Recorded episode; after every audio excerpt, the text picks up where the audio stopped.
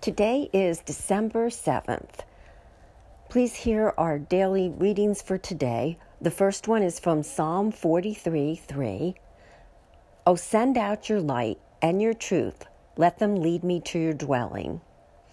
And our second reading from 1 John 1 5. This is the message we have heard from him and proclaim to you that God is light, and in him there is no darkness at all. When Hurricane Sandy hit in 2012, our neighborhood was without power for almost a week.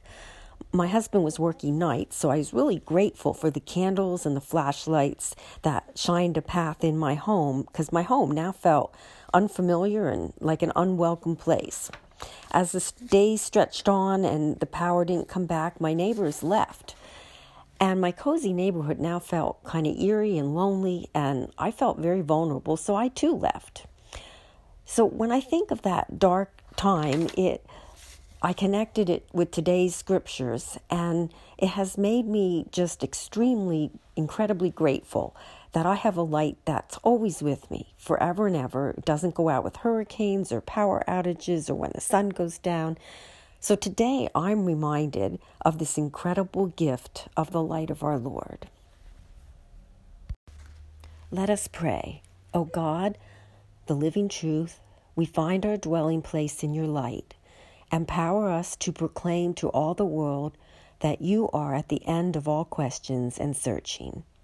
In Jesus' name we pray. Amen. The 2019 Moravian Daily Text that you heard today is copyright 2018 IBOC Moravian Church in America and used with permission.